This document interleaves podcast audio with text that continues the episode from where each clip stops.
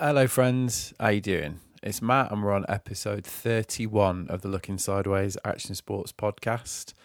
It's the podcast where I try and uncover the most fascinating stories in action sports and other related endeavours. So, thanks for tuning into this one, and I hope you enjoy it. Definitely picked up a few new recruits off the back of the Aussie Omnibus episodes with Hayden Cox, Layne Beachley, and Tom Carroll. So, if you're a new recruit, then stick around, and I hope you enjoy it. So, my guest for episode 31 might not enjoy the same global profile as the aforementioned guests, but for me, he's just as important and was, in fact, one of the very first names on the team sheet when I sat down to compile my very first list of dream guests. When I started this whole thing back at the beginning of 2017, he is Tim Leighton Boyce, who for a period through the 80s and early 90s was the man behind the seminal Rad skateboard magazine here in the UK you don't know what RAD is, you're probably a bit younger than me or not from the UK. The magazine ran until 1993 and during its heyday comprehensively documented the emerging UK skate scene. But perhaps more importantly, it was a window onto a world and culture that at the time was genuinely alternative. It's really difficult to remember these days, even for old farts like me.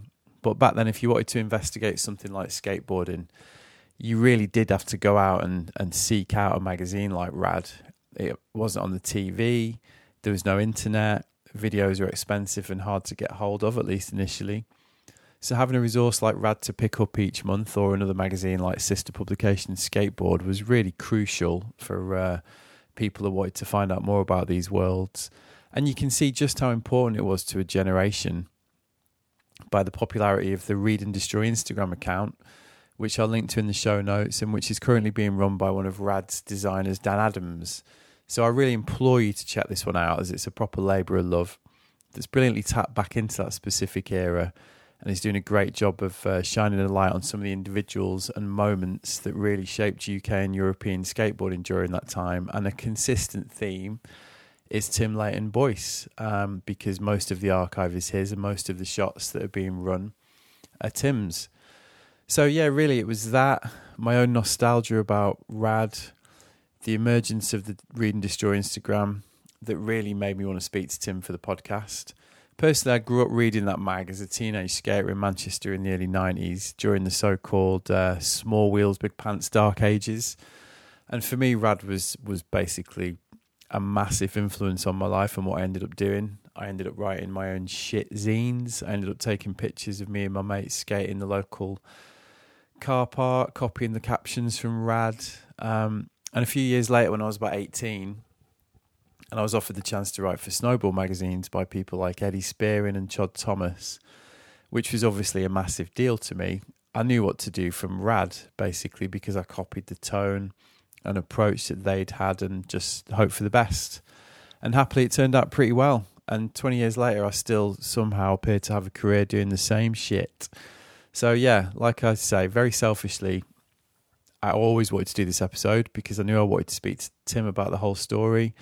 And I wanted to pay a bit of tribute to people like Tim and Dan, who, uh, as I say, is running the Instagram account, without whom the cultures we know and love simply wouldn't be the same. So it's a bit of a tricky one to set up this. Uh, these days, Tim is pretty happy to sit in the background and get on with his life.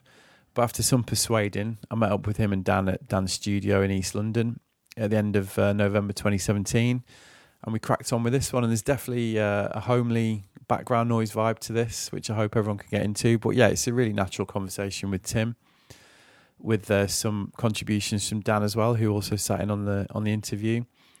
Tim's basically a quietly uh, visionary, passionate guy who, like I say, had a huge influence on my life and countless others. So yeah, I hope you enjoy this one.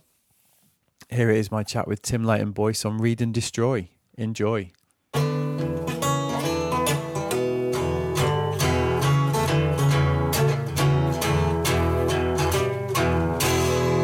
So I'm with Tim Leighton Boyce. How are you, Tim? I'm very well. Very yeah, well, thank you. I have to bring that a little bit closer. Okay, there we go. Um, thanks for joining me. Really appreciate it.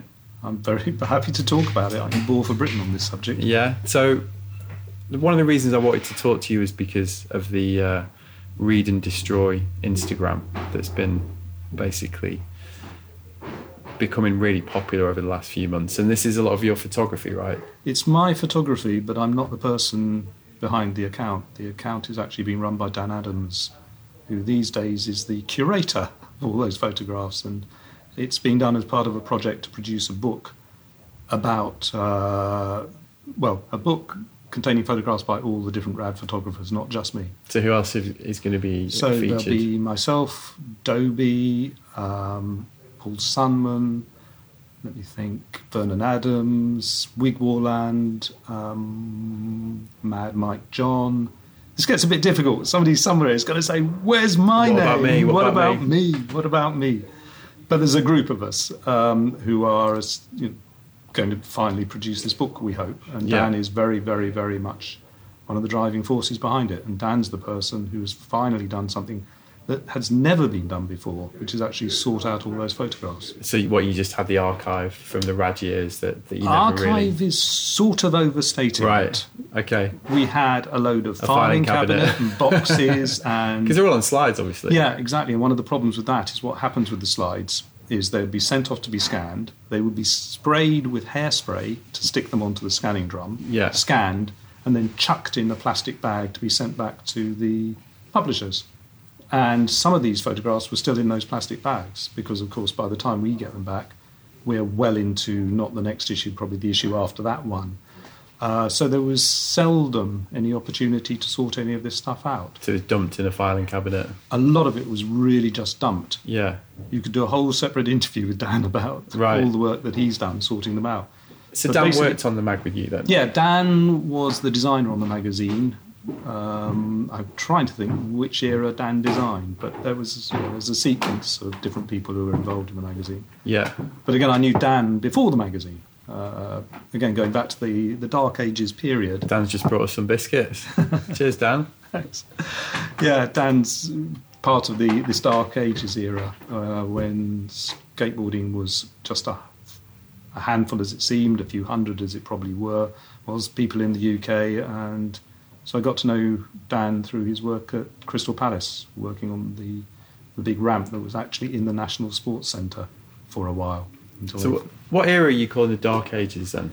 so I'd Is say there, there was a there's big, a few Dark Ages, yeah. there? In America, they had a skateboard boom in the 60s and then one in the 70s. In the UK, we only had the one in the 70s. We didn't get the first one. But there was this huge, huge thing called skateboarding, uh, which ended up on television. Uh, every company you could think of was selling skateboards, including Boots the Chemist. Um, people like that were all jumping on the skate bandwagon. And it blew to bits, completely imploded on basically Christmas Day 1977 and on you know the beginning of 1978, I think effectively the skateboard industry woke up to discover it didn't exist. It, it became a sort of byword for something that spectacularly collapsed. So you're talking like a kind of hula hoop level craze. Yeah, it was massive, Yeah. and then it was absolutely dead. Uh, Is this died- when you first got into it then? Just when you first found out about skateboarding? Yeah, I first got involved in skateboarding as I was a university student. Some of my mates were into skateboarding. Um, so when I graduated, I came back to London. Uh, somebody nicked my car, and I thought, oh, finally, I'm going to have to knuckle down and get a job to uh, earn some money.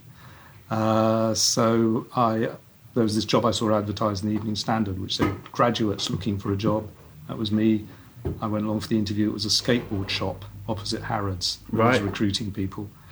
Um, so I got a job in this skateboard shop, and then suddenly my involvement in skateboarding became very, very much bigger. Okay. So that that's how I got sort of started to get involved in it. Right. What what year is this?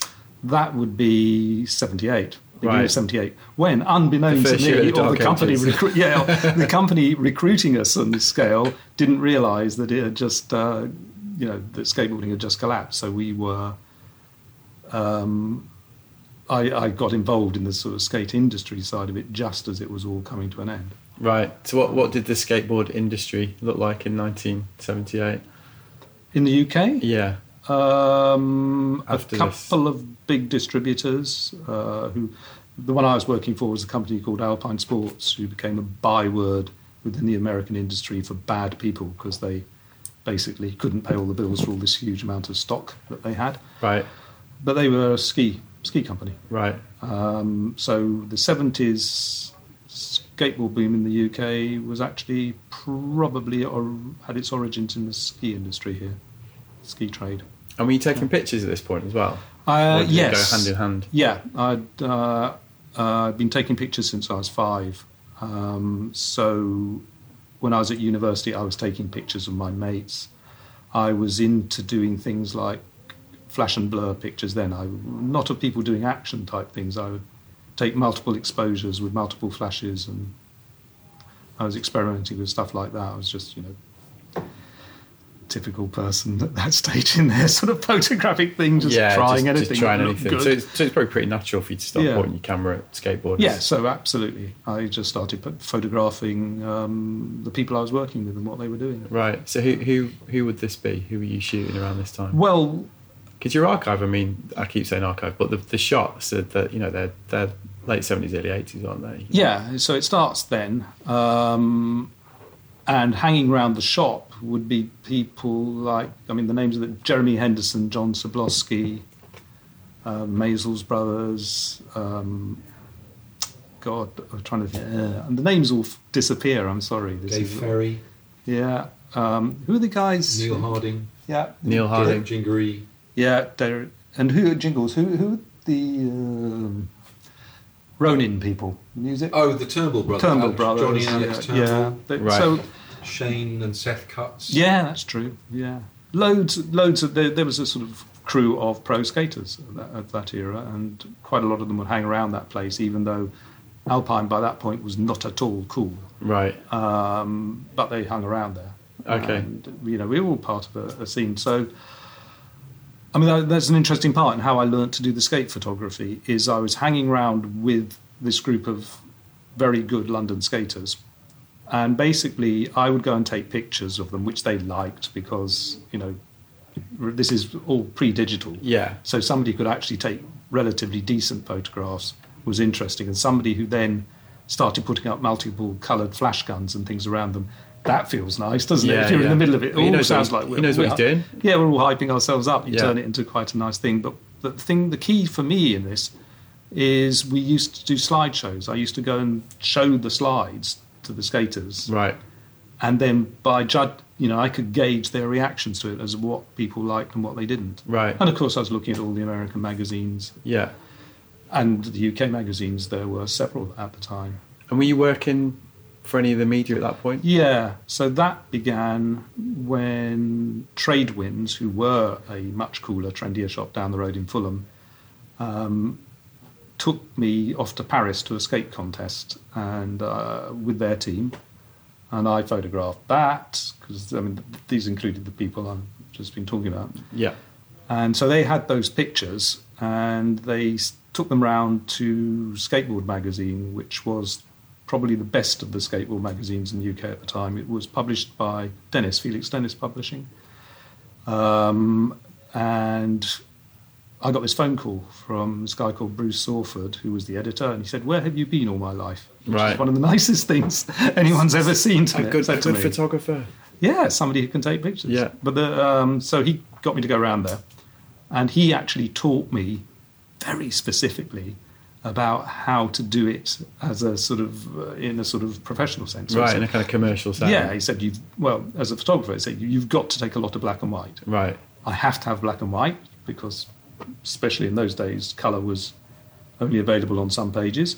So he said, all the photographers never take enough black and white. Get me establishing shots of all the locations that you're shooting. Get me shots of the background, you know, people hanging out. Um, so he sort of stepped me through it like that. And they included teaching me how to do an invoice, stuck a bit of paper in the typewriter Right. and start, you know, this is what you type on the invoice. Yeah. And And it was £75 a day too, blimey, plus your film paid for. that's decent. That, yeah, I damn mean, right it was. I think some photographers these days are pretty happy with that. Well, that's if they're the- getting paid at all. Yeah, that's the, the thing that always struck me as an Think of the exposure. Yeah, when I moved on to RAD, I was always really embarrassed about the rate that we paid for the photographs, which was basically forty pounds a page. I've always wanted to ask you this. What was your word rate on Rad? For- 40, 40 pounds a thousand, Really? Okay. which I was so embarrassed by. Right. So yeah, that was it in the eighties. Yeah. I mean, it ain't, it ain't gone up much. No, to tell you the truth. I would hate to be involved these days. I cannot imagine how anybody makes a living out of it. Not Yeah. that we really made a living out of it either. Right. But at least there was a journalism industry, if you like, where it was actually a kind of business model that could work Yes. in the traditional sense. yeah. Uh, yeah. Whereas, yeah, that doesn't exist anymore, really, does it? Yeah. So you were you were getting sounds like a you know great apprenticeship experience with Yeah. the skateboarders in the media. Yeah. Um, and you were also shooting BMX, right? No, no, no, no, no. This Okay. is separated out. So what happened was skateboarding collapsed. Right. So that magazine, for example, closed down. Okay. Uh, most of the skateboard shops, bar one or three, closed down. Um, Where, where are we about- now? What what year? We? so this would be on into 79, 80, okay, around right. So similar, right? The first thing that, that the, all those shops and people got into was roller disco. Right. So there was a very brief explosion of roller disco, which kept some of those organisations going. And then the next thing that came along that they all got very, very actively involved in was BMX.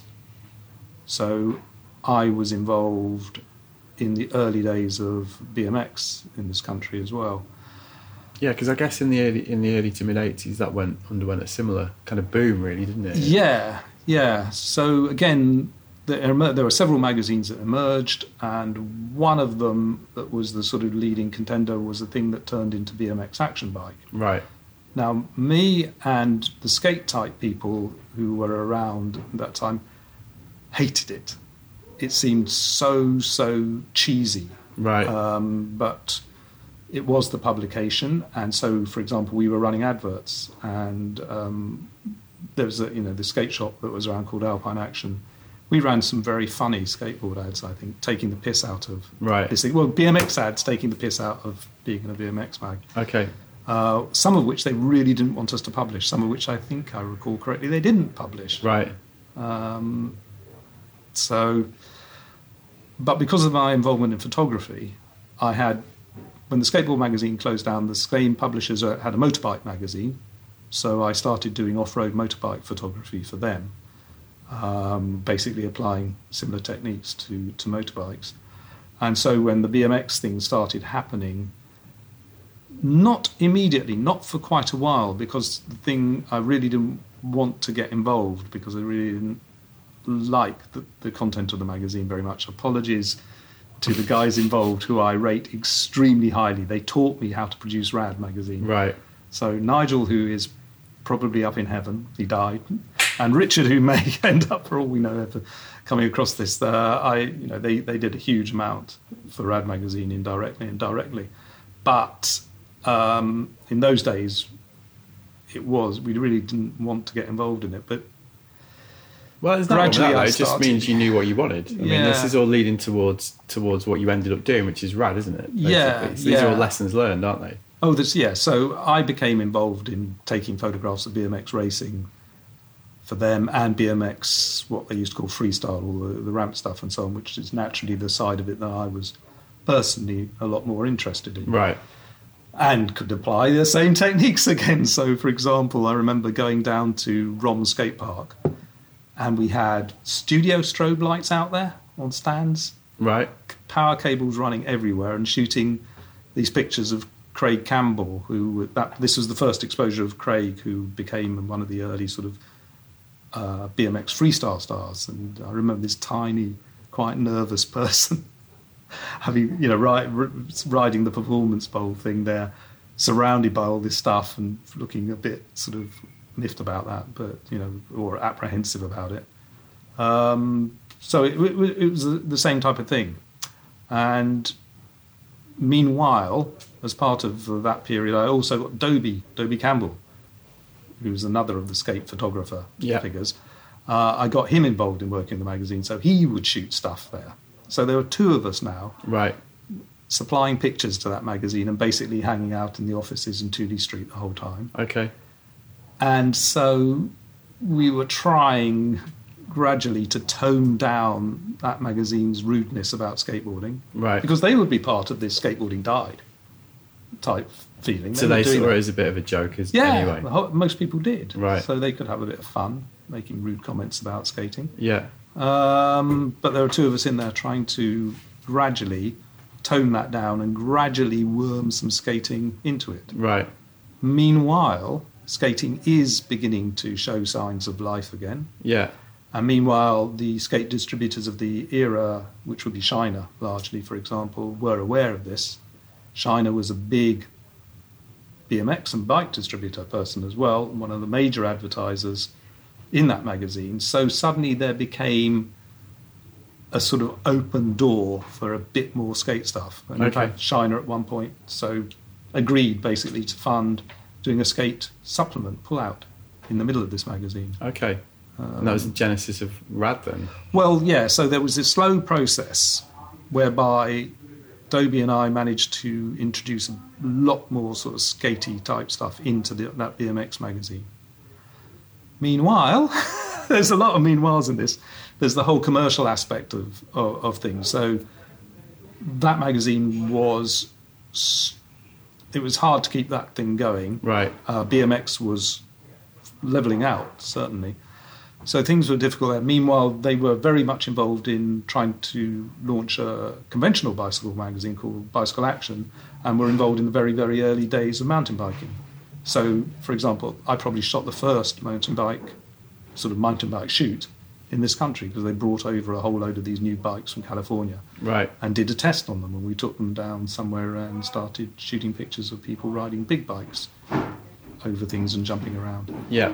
Um, so that to, to try and speed this up a bit, uh, that magazine then hit financial problems, and basically the company publishing it, th- yeah, they went into liquidation. So they sold off the assets, and the BMX magazine was sold. Who bought it at that point? To um, oh yeah, computer publishers, a small computer publishing company. And part of the deal was that the old publishers had to supply the content, Right. albeit on a very limited budget. So, as part of that, doing it on an extremely limited budget, basically, uh, one of the things that's relevant to RAD is that they there was this teenage sort of clothing manufacturer, one figure called Nick Philip, who used to hang around doing this brand called Anarchic Adjustment. Okay. And he I came, remember that. Right, Nick came along to the office wanting to advertise his T-shirts and things. So they said, "This is how you make an advert," and sort of told him how to do that. And Nick's Okay. a graphic person, and within a very short period, uh, Nick is actually getting more and much, much, much more involved in the magazine, becoming a sort of sort of figure, helping them do the the sort of very streety aspect of BMX that was happening at that time. But also, when these new publishers, new owners wanted it produced even cheaper, uh, it's basically why don't we get Nick to design it? So Nick became designer, come paste up, come everything on the, on the magazine, Okay. and that was an absolutely key part uh, for the future of Rad. So there became a little tiny group of us within that old magazine who was sort of, I suppose, became increasingly responsible for the content. Okay. And then you started being able to steer it the way you wanted it to go a little bit more. Oh, a lot more. And then the I don't know whether it was money or whatever it was, but basically the old publishers didn't want to go on providing the package anymore. So the new owners said, you know, what we're going to do, and the answer came up. Well, Tim and Nick could do it. So two of us basically got the deal to produce the content every month Okay. and they installed us on the on literally one desk in a mate's office. There's uh, somebody they knew had an office in Charterhouse Square, and Nick and I had a desk which was probably smaller than the one that we're sitting here. It had a paste-up board on one end and a Right. PC on the other, and we started producing the magazine. Just literally two of us.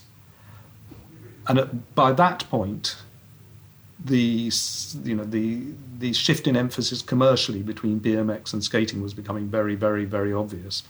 So from the point that that that new arrangement came into place, which was if issue fifty, it was a known plan that we were going to be allowed to do what we wanted to do, which is turn it into a skate mag. So what year was this? I can't remember. 87. 87. Okay. 87. And what was what was the?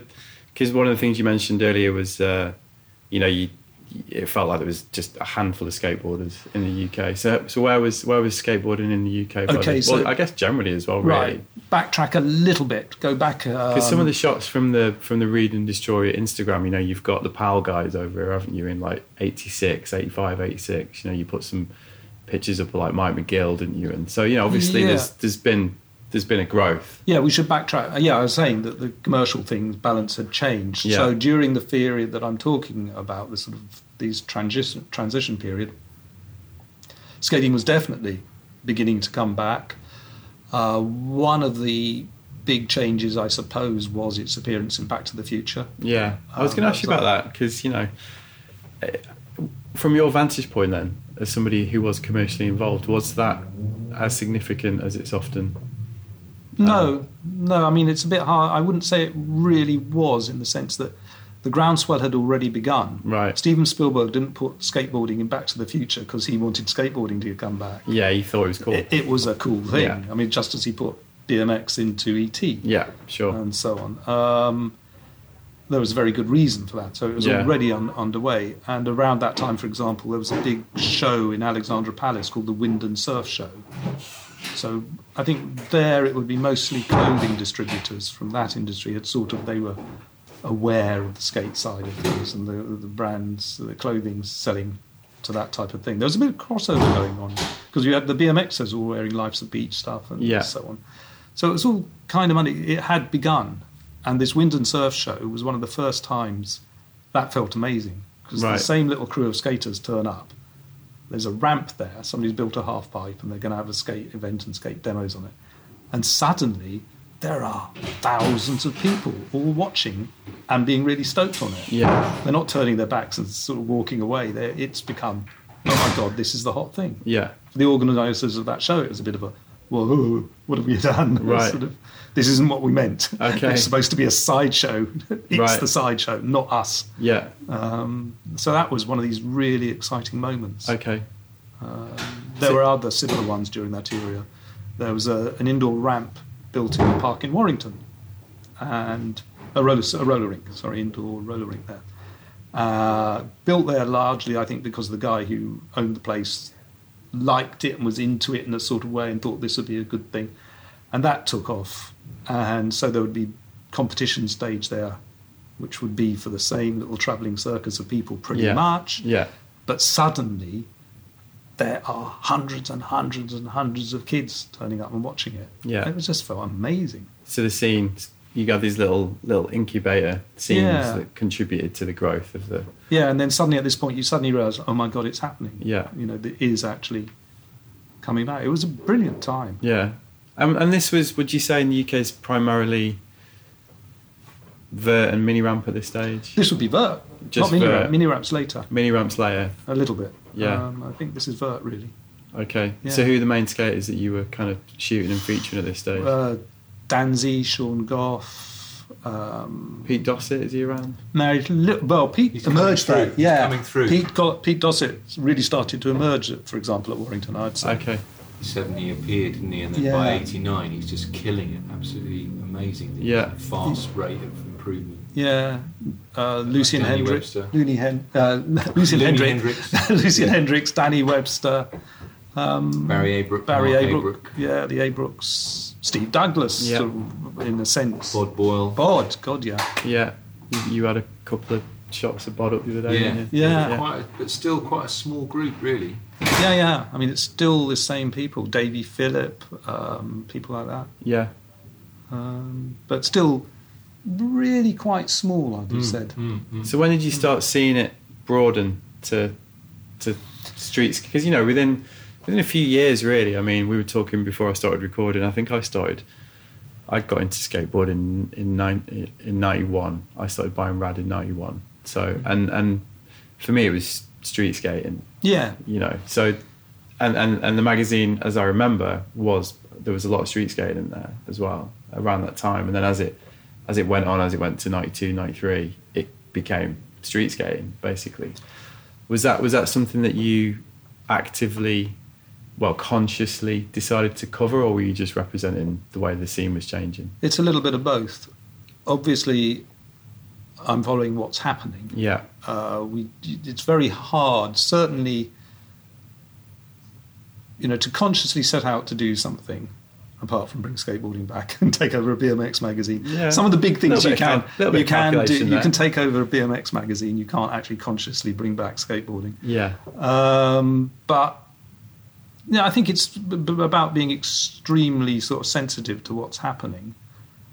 Having said that, um, I thought it was absolutely bloody brilliant. It wasn't something that I, I would resist in any way because I've always been really, really, really keen on um, the inclusivity of it all. I Yeah. wanted everybody to be able to do it, and of course, there is a little bit of a problem with the vert ramp. Sure. Yeah. I mean, it was. I mean, it was accessible. Yeah, You know, for me, Way, that's what skateboarding more. was. Yeah, You know, and I've always been really big on that. skating in car parks. I mean, that I, I didn't Well- even wasn't even an option to skate a vert ramp. It Yeah. was like, oh yeah, this is what this is skateboarding. This is what you do. Absolutely, and only later that I realised it's considered the worst period in skateboard. You know, Yeah. you know what I mean though. Like Yeah. so, but I just it, I think it had to be a positive thing for the amount of people it enabled to get into it, right? But yeah, absolutely. I, I really liked that aspect of it. I was really keen on it and worked very hard to make that possible in some ways. For example, we used to do this thing of going out as much as we could to places all around the country and trying to uh, give coverage to small local scenes. yeah. And Well, you featured Manchester, where I'm from. I remember. Yeah, but a lot more smaller places than that. Yeah. You know, really, really small scenes. I Yeah, mean, I yeah. loved a thing that we did, and I, uh, what was it called? They call themselves Mad Cow or Dead Cow. Basically, the St George's Estate, uh, where people like the Beatles used to live down Right. down near Brooklands. There was this load of kids who used to who lived near there, and they would go in there and find the empty pools and skate them and do stuff like that. Um, and so they got in touch saying, "Come and do a thing about our local scene." It's, you know, it's just a handful of, of people. And you're like, yeah. I'm sort of do that. totally, totally, yeah. Yeah. But the way the sort of um, the sort of professional aspect of how to do it, and this is why we got this name for sort of including familiar faces and so on, is that you'd actually travel with a little mob of people. Well, I was going to say, so that they do two things for me. One is they tell me what to take pictures of because I'm absolutely clueless. right. I don't know what anybody's doing, and they never did. I always had to have people sort of basically saying, "Come and do your technical stuff with this." Point this it is this hot." way. Yeah. Yeah. Um, but the other thing they did was they meant that there was always somebody you could photograph. Yeah, because I was going to say, uh, the way I remember it, and I was a kid, but you know, it did seem that the the era that I got into was quite synonymous with the sort of growth of London street skating, with people like Curtis McCann, Mike Manzoori, Yeah. Simon Evans. That Yeah. that seemed to was was that the community that you were involved with? Like, Yeah. is that what you're talking about when you say that? Yeah. I mean, well, um, I suppose.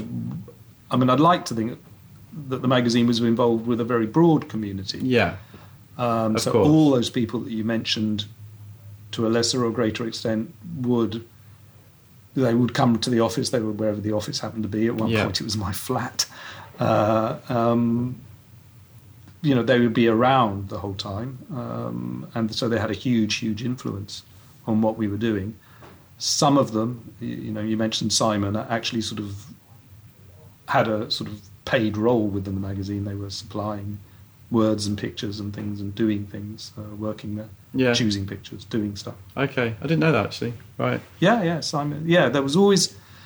So the way the magazine was produced was originally there were two people doing it, me and Nick, uh, and then occasionally I would be able to pay a bit of money to Dobie to take a few pictures to and so on. Uh, but gradually, they tend I tended to t- sort of somehow or other extract a bit more money, which meant that I could pay a few more people.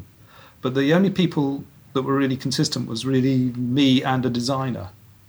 Um, for most of the time, the designer person, I think this was the case when Dan, you were doing it, was paid by the publisher, weren't they? That's right. Yeah. Yeah. Ian Roxburgh before me, and uh, Steve Hicks after me, and Nick Philip. Nick before. Yeah. Yeah. It was a sort of deal between the designer and the publisher. Yeah. Yeah, so my budget was for everything else. But there was a tiny little crew of people basically who produced the thing Right. every month. Um, and I would have been, I was always desperate to expand that group. So getting new people to contribute. I wish I'd have known. Absolutely. I mean, God knows. Yeah, I mean, in retrospect, I was way, way, way too oblique in my sort of hints within the magazine or attempts. That's so funny that you say that because I used to. Get, I mean, it, I was saying this before. It's a huge influence on me. You know, it's a huge, huge influence on the career that I ended up having, which is basically writing about snowboarding, really. But Rad was was a definite window onto a world that you, where I, as a kid from Manchester, was like, all right, you can do that. You know, like you can write about skateboarding, and these people have seem to have a career, and they seem to be traveling around and. I did, yeah. I was, I was like writing my own little scenes and stuff because of that, you know. And I, if I, if I had known, I'd have been pitching you. Yeah, and we would have printed it. I mean, it's it's sad. It's so sad. I, I doubt that, Um, but But I don't think Yeah. there was any shortage of contributors at all. I mean, and, and you you've always been a fantastic listener and very receptive to whatever came your way. And there were lots of people that did contribute on a regular basis, and you facilitated that. And you had sort of key contributors like Gavin Hills, who was a, a big influence. on yeah, I was going to ask you about the- Gavin actually, but maybe I'll ask you about that because I was going to ask you about Fat Magazine because that came afterwards, didn't it? Very Um, briefly. Yeah. What? So when you look, Gavin was very much one of his key players in, in Rad. okay, The era, era you're talking yeah, about. no, I remember, I remember. he Um, was a huge influence on well, he went on to have an incredible career, didn't he? I mean, you, Well, it was simultaneous yeah, until we stopped publishing. Then it was ju- just the other. group. yeah. He ended up writing the- for the face, didn't Yeah, he? but he was doing that at the same time. right. Okay. Um, yeah. because I guess I started buying that a bit a bit later, reading that when I was a little bit older, maybe. Hmm. So when you look back on this era that we're talking about, would would that be the heyday of the magazine? I don't know what the heyday of the magazine was. I mean, for me, it was always seen in terms of different eras of different publishers, each one of which went bust, owing me increasing amounts of money. Okay. Because the thing is, Yeah, I was really each bad at chasing the money. I can empathise. Yeah, yeah, yeah. I mean, the last one was I think thirteen thousand pounds or something like Right. that. Right. So you don't exactly look back and think, ah, the golden years. Like, No, no, there are no golden years. And the sad thing is that it, for what the, one of the peaks in skateboarding was probably '89, and I keep, you know, I, so I was oblivious to that because that was coincided with one of the uh, right, the going busts. the episodes. Yeah. Okay, let me put it another way. What what are your best memories of, of those years then? Or have you got an issue that you were particularly proud of? No. No. Oh well, I mean, I can pull out things that I liked. Actually, quite. We did a photo album. We did two. The second one wasn't as good as the first. The first one I really quite liked. Um, there are things that I remember. It's clear, you know, I dis- described the thing in um, Brooklands, so on the dead cow thing. The cover that we did from that is one of my favourite photographs, and I really loved that photograph. But um, whether it, anybody else did, I don't know. Right. Um, and before you turned up this evening, Dan and I were talking about the Simon Evans interview, Yeah. which I absolutely loved. Yeah, Um, I remember. Well, I, I was saying that was when I saw the the Adidas trainers, the Hmm. Gazelles. That next time I went skating in Manchester, everyone's wearing Gazelles because that interview, basically. Yeah, I also So was that like, like ninety two? I don't know, very Yeah, near the end. 92, Yeah. Right. June 92 or Okay. July. Because you had, I remember from that era there was the Curtis McCann um, uh, edition, if you like, yeah. the Manzoori interview. hmm That was around then as well, wasn't it? So there was that. So they're all quite similar. Like Yeah. the- right. Yeah, I suppose it is. What was yeah. it you particularly liked about the Simon interview? Oh, I loved the fact that we published an interview that wasn't an interview. Um, that it was all not true. You should have seen the, the versions that we didn't publish. So it was, I just love this idea of, um, you know, giving up on the pretense of of, a- of an interview. Just Yeah. Have fun with it. Just produce this thing, which is a fantasy. Yeah. Um, I mean, it, it's a very revealing fantasy. It's a very true to life interview, actually. But is it a sort of tell us about how you got into skateboarding? What's your favourite trick? Yeah. No.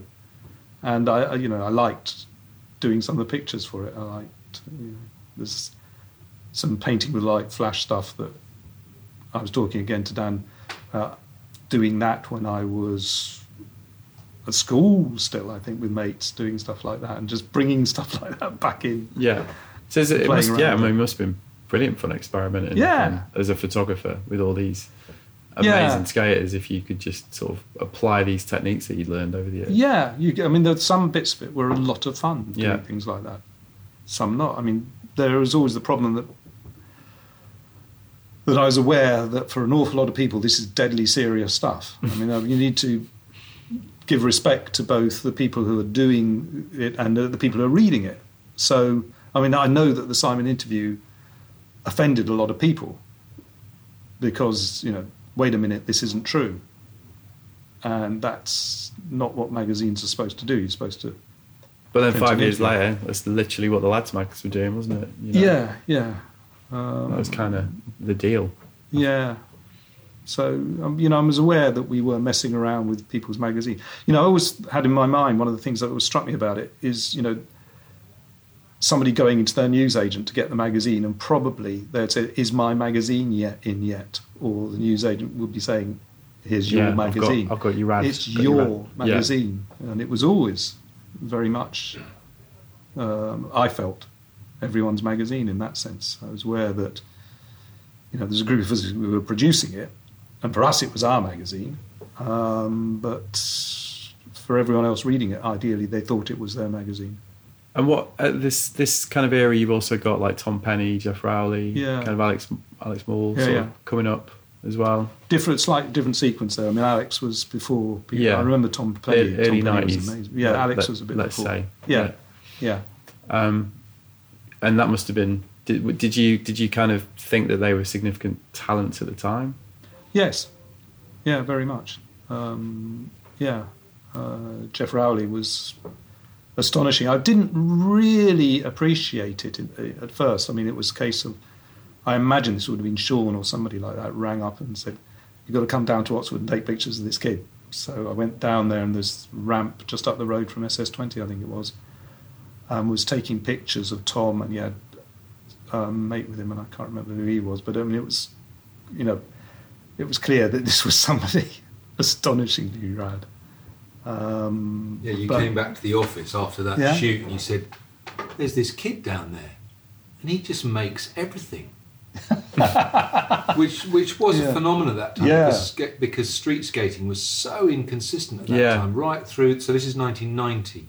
Yeah, So then Danny Uh, Mike maybe. Yeah, sorry. so this is like 90, no, early 91. So so you you came back from that shoot in Oxford and you said, "There's this kid, and he just makes everything," and you were completely flabbergasted because nobody else at that point was landing anything in street skating. You know, apart from maybe one every 200 goes or something. So that was you. Yeah, you were you were visibly blown away. And, and I was like, oh, okay, but he's a street kid, you know. And I'm like, okay, show me the vert guy. But but yeah, no, that's that. I, I can really remember you being completely blown away by him. Yeah. So when um, when did it? I'm going to say it's a, a bad phrase to use, you, but when did it start to go wrong? Let's say, let's put it that way. Um, again, when was the end? Like 94, in '93. 93? Okay, Yeah, sooner it than I realised. Yeah. Uh, again, that's commercial, uh, as in the magazine had been sold to. I thought this was really great. It was bought by the Robert Maxwell Empire Wowzers! three weeks before he Be drowns. careful what you wish for. Yeah, yeah. So that was the. I, mean, I thought this was going to be stability. The, the irony, the funny thing is about this is that was the one time it went bust and the publishers paid. Right. They paid out, which is great because the scale of it was so big that you know that was. And so then it was acquired by another, uh, a buy, basically a management buyout of one bit of his organisation that acquired it, and they published it for quite a while, um, but then they decided, you know, basically this isn't working for them. It's Right. still too small. It was tiny. I mean, skating was still much smaller, I suppose, than it has become since. I, I really don't know. Um, so it wasn't working, and they were going to get rid of it. And I mean, the, the so it was in a down phase, I suppose, at that point. And what happened on this occasion, I thought, enough is enough. They said to me, "Do you want to buy it? We'll sell it to you for five thousand quid." Right. And I thought, yeah, enough is enough. I'll we'll do it. So I got together with some people. We raised the money, to do it, which is not about the buying price. It's about the ability to fund publishing it for at least six months. Yeah. Uh, but foolishly thought, since it, it's such a lame duck as far as they're concerned, nobody else is going to buy it. Actually, haggled over the price How'd that go? badly. They sold it to someone else. Right. so the someone else then got hold of me, and uh, I went down to see them, and they said we'd like you to go on with the deal. I said, ah, they haven't told you something, have they? Oh wow. Right. Okay. Is that we were the other people who wanted to buy it, Right. and I'm not doing this. Yeah. we've had enough. Um, See, that's where Fat that's where Fat came from, which Okay. was a mistake. Right. But we had raised the money and had all got ourselves set up to do it. So we thought, damn, let's do it. What was the idea behind that then? It was ba- well, basically, we were meaning to take over Rad and run Rad, uh, Okay. but it didn't happen. So we had to come up with a scheme for a new magazine uh, and sell it to the distributors. So the distributors, of course, in those days, instantly said, "This isn't a skateboard magazine, is it?" We said, "No, definitely Right. not. It's got it's got other stuff in it," and so we had to basically a lot of fat and presentation of fat was designed to get the distribution deal, Okay. um, which was you know playing down the skating and playing up the other aspects. Uh, and one of the other aspects was, as it turned out, an article about guns Yeah. and stri- a gun in rap culture. And another thing the distributor said, tell us about your promotional budget. We want to see your budget in detail about what you're spending the money on. It's every magazine journalist who comes in here and launching a magazine tells us their mates are going to write about it. That's not enough for us. We want to see specifics. So we had to, in order to get that deal, put a budget aside and recruit a proper PR company. And the proper PR company got on top of this, all that article about the guns and rap culture. We think we can do something with that. And they did. Is that how that came about? That's how that came Wow, about. I did not We- know that we because I remember being well, not being able to find it. So your distributors weren't that on No, it. they weren't. Well, But I didn't know about it, and then I did obviously realise that it, it had been canned because of this controversy, or Yeah. that had, that had been a contributory factor. Oh, factor. God, yes, So that was was. actually a PR that was a very, went wrong. very deliberate PR thing. right that backfired rather drastically. It backfired drastically because unfortunately it coincided with the Jamie Bulger yeah. murder. Okay. Because it was. I mean, it's debated in Parliament, wasn't it? And that must It- was, it that a strange experience. It was. I don't know about that aspect of it. I was very much aware of the blaze of publicity around it. I mean, the thing I remember was Gavin, who was, normal. you know, he was the editor of it. We, Yeah. Ga- Gavin became the editor of that because I was too busy doing the, the sort of the, everything else of the it. publisher role. Yeah. So Gavin was literally doing two phone ins simultaneously. Right. He had one phone to I don't know Radio London or GLR or whatever it was, and another phone was some other radio station, and he was sort of moving between the two phones. Right. It was horrendous. But the old line, all publicity is good publicity. Not true. Not Not didn't true. didn't help. No, no, no, no, no. We had advertisers loving it. Right. We had Sony people from Sony ringing up.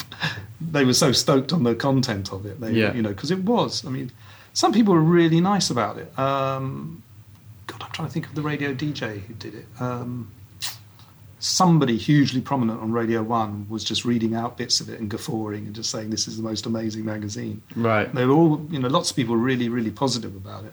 But news agents were saying we're not having that in here and Right. taking it off the shelves. And Really. So it like was that, at that yeah. retail level. there was stuff like that happening. Yeah. Right. You know, when you read stuff about it online, the the line is always well. And then a couple of years later, Loaded came out. So there's some kind of justification because it was ahead of its time. I mean, was that a view that you took? Uh, they overlapped. I think, Right. Actually, I think Loaded was launching right about the same time. Um, no, I think this is a synchronicity thing. I'm sure. I mean, Gavin knew people on Loaded and so on. and He said, yeah, they would. You know, there were copies lying around in uh, people's offices wherever he went. And Sure. So there was an influence there. But to suggest that uh, we were ahead of our time in doing it, no, we were of the time, just Yeah. as they were. Yeah. Um, just didn't just didn't stick. Yeah. I think if we'd stuck around, if we'd been able to survive that shitstorm, um, it might have been very different. Yeah. I would have then had the quandary of how the hell do we get the skating sort of back to where it needs to be. Right. Okay. Right. So, um, what did you end up doing after that? That's when I uh, licked my wounds for quite a time, and the, the cost of that was huge Right. personally. Um, I that's when the internet stuff. I started shifting into doing more of that. We'd already done, been using digital technologies a lot within the publication of the magazine. The demise of FAT uh, so, uh, coincided almost in exactly with the invention of the World Wide Web. So that's where I shifted. I became totally involved in doing digital stuff Yeah. for a bit. And then, funnily enough, switched back into the skate industry, working for New Deal, the distributor over here, because they recruited me to set up an e-commerce business. Um, but in fact, that involved totally reworking all their distribution, uh, their infrastructure, uh, all their data stuff, and so on. So Yeah. I spent years doing that, which was- I really enjoyed. Right. Actually, So, when you look back at it now, what what do you think the legacy of Rad is? I can't answer that. You No? have to answer that. Well, no, because I, I, think, mean I, I just sort of I did sort of cut off. I mean it was kind of weird uh, that it's true. I was around the skate industry quite significantly for a period after it, but very much remote from the actual skate side of it. Right. I was you know as my backroom boy playing with computers.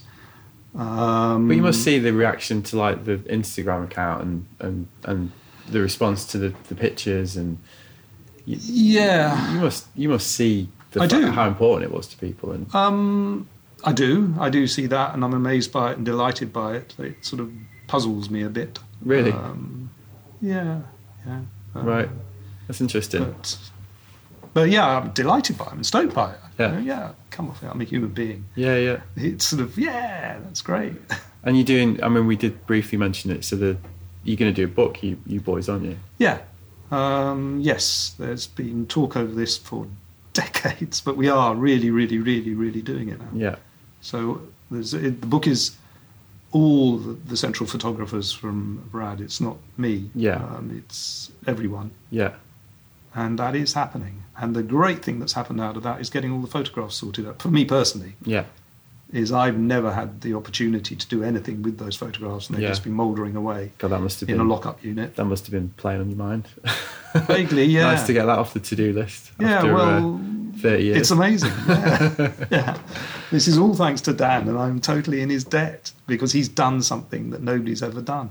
Well, I'll I'll um, I'll definitely direct everybody to the Read and Destroy Instagram because I, I mean, as you can probably tell from the way I've been talking about it, I've definitely been geeking out quite a lot over it, and yeah, I mean, I think it is. It just goes to show the appetite people have, have got for it. So I'm sure the book's going to do do really well. So when you look at skateboarding now, and you've got this perspective, obviously, you know, you, we, you talked about the dark ages. We, we've discussed the sort of early '90s era. I mean, it's in the Olympics in 2020. I am horrified by that. I mean, that one really is the thing I, I would have dreaded. For me, skateboarding was always to do with it being basically anti establishment. Um, it was an underground thing. It was something you did because you weren't into competitive sports and so on. So, Did you ever dream that it would end up there? no.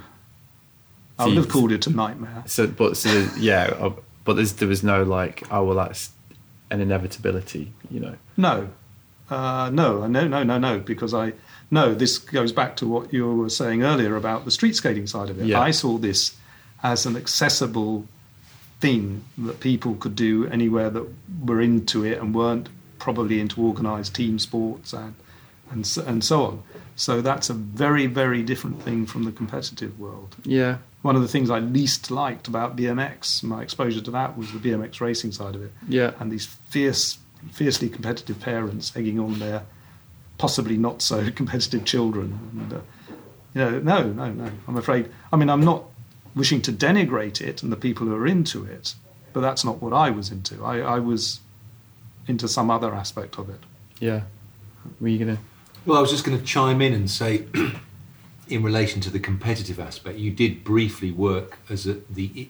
Were you the chairman of the English Skateboard Association briefly? or- Secretary. Secretary. So there was that period in your life briefly when you were involved with the organisational, sporting inverted commas aspect of it. But maybe you thought that sucked. Like, you know, It's got, it's got you there. Yes, it sucked. um, I did it because it needed to be done. Somebody needed to do it, and I was in the right place to do it. So, similarly, sim- you know, backtracking a bit, when the skate, British Skateboard magazine had all died uh, during that original dark era, I basically turned the mail order price list of Alpine Sports into a magazine, a sort of newsletter thing, because there needed to be a channel for communication created. Right. So I did that, and similarly, uh, when the conventional sort of sporting professional people who had launched the English Skateboard Association walked away from it because it wasn't, you know, skateboarding was dying. It wasn't the type of thing that they wanted to do. There needed to be somebody else to step in and take over some of the administration of it. So I did that for a while, um, but it's not at all the type of thing that it, that I was interested in. Yeah. You know, I really was hostile to it. Yeah. I mean, really interesting with skateboarding. I think, you know, ironically, it's probably the one that's got the best chance of remaining intact by the Olympics because there actually is a, a, a competitive format which seems to work right now with stuff like Street League and, you know, that it that glitzy street skating comp, for right or wrong, is a package that, that does sort of work right now in skateboarding, isn't it? I think the problem that the other snowboarding and surfing have had in the Olympics is they literally can't translate the, the contests in any discernible, relatable form. You know, what they've ended up doing, especially in the first snowboarding Olympics, what they did was had just had such little relation to the culture and, and the competitions that, you know, people were genuinely aghast, really.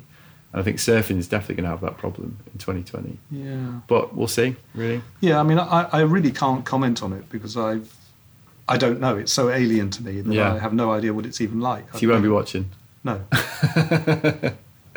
No money on. Yeah. I don't. Well, I, I'd be surprised- wager. I didn't on, see any. I, I- right, I didn't see any of sucked the 2012 Olympics. Yeah, I didn't Um, actually. Well, I, watched, I'm I watched Mo, but I didn't go. Um, it will be a bit weird to think of skateboarding there and not even to watch it briefly. So I might have a look, I suppose. Yeah, you'll you'll be there. bad as I You'll be there. Popcorn in hand. um, all right. Well, I got one more, Yeah. and then uh, I think yeah, I think we're, we're good. But so looking back at the the career you've had, what are you proudest of in skateboarding? Um, the well, that I gave the opportunity for all those people to do, get involved in the magazine, and for the people who didn't get involved in the magazine, I'm really pleased at the thought that they got stoked on the content of it. I mean, that's that's what it was all for, um, and that really, really is. You know, on my sort of personal things, you see, there's this. Thing, I talk of it in terms of all these really good people that I work with who did all these brilliant things, um, and they were. Um, so for me, it was a wonderful time doing that. Um, and I really enjoyed doing all the local scene stuff. That of the content in it, that was the stuff I really liked. It wasn't the big name stuff. It was the endless hours and miles on the road in the UK, going to these obscure places and uh, photographing as best I could what was happening there. Um, sometimes it required a bit of sort of injection of somebody doing something rather more dramatic there than the locals were doing. But but that was the best part of it for me. Yeah, totally. Brilliant. Well, thanks, Tim. Appreciate it. You're welcome. So there you go. That was my chat with Tim Leighton Boyce and Dan Adams of Rad Magazine, and I hope you enjoyed it. Like I said at the top, although Tim's obviously got nowhere near the profile of some of my other guests, your Mick Fannings, your Alex Honolds, for me, telling these stories is as important a reason for doing this whole podcast. Sure, a lot of the individuals I've spoken to during the course of this are professional athletes or high profile personalities who talked to me about how their very individual passions led them to extraordinary achievements that have obviously inspired us all. That's a totally valid narrative, and it is pretty much the main action sports narrative. You're invited to celebrate the icons. I understand that. That's sport generally. But equally important for me, and perhaps not surprising, seeing as I'm a journalist myself, are the chroniclers, the people with as equal a passion for the sports and culture, for whom involvement means documentation, and who were equally as responsible for creating the culture that we all celebrate and that we're all involved with. Tim and Dan definitely fall into that category. And as I'm sure you gathered, I think I can speak personally about the influence of their efforts in my own particular case. And I've got no doubt countless thousands of others. So thanks, uh, Tim and Dan. Hats off to you, and thanks for fighting the good fight on behalf for all those years. So that's it for this episode. By the time you hear this, I will no doubt be back from my trip to Chamonix, where I'm going split boarding with the great James Stentiford, which I've trailed a couple of times. I'm heading to Chamonix to write a story for a UK newspaper, hopefully score some of that crazy snow that I've been hearing so much about, and also have a crack at round two of my interview with James, which all going well will be episode 32. But then, yeah, you've all heard that one before. In the meantime, thanks for listening. Hope you enjoyed it. I did have a lot of brilliant feedback from my Aussie Omnibus, which pushed me into triple figures on iTunes. Yep, I've now had over 100 five star ratings on iTunes. Still got nowhere near that old new and noteworthy category, which goes to show what a crock of shit that whole thing was. But who cares, really? Plenty of people finding the pod in their own sweet way without any of helps from that god awful um, user experience, which I've slagged off before. That said, I do have a bit of an appeal to the great looking sideways listening public. I'm keen to get on Spotify. I've got no idea how you can get a podcast on Spotify. From what I can see, it's a bit of an invite only gig, that one. So if anyone's got any leads or ideas on how to get the pod on Spotify to help me further enhance everybody's listening pleasure, then I'm all ears. And you can hit me up on the usual channels. But yeah, that's it for now. Have a good one, and I'll be back soon. See you later.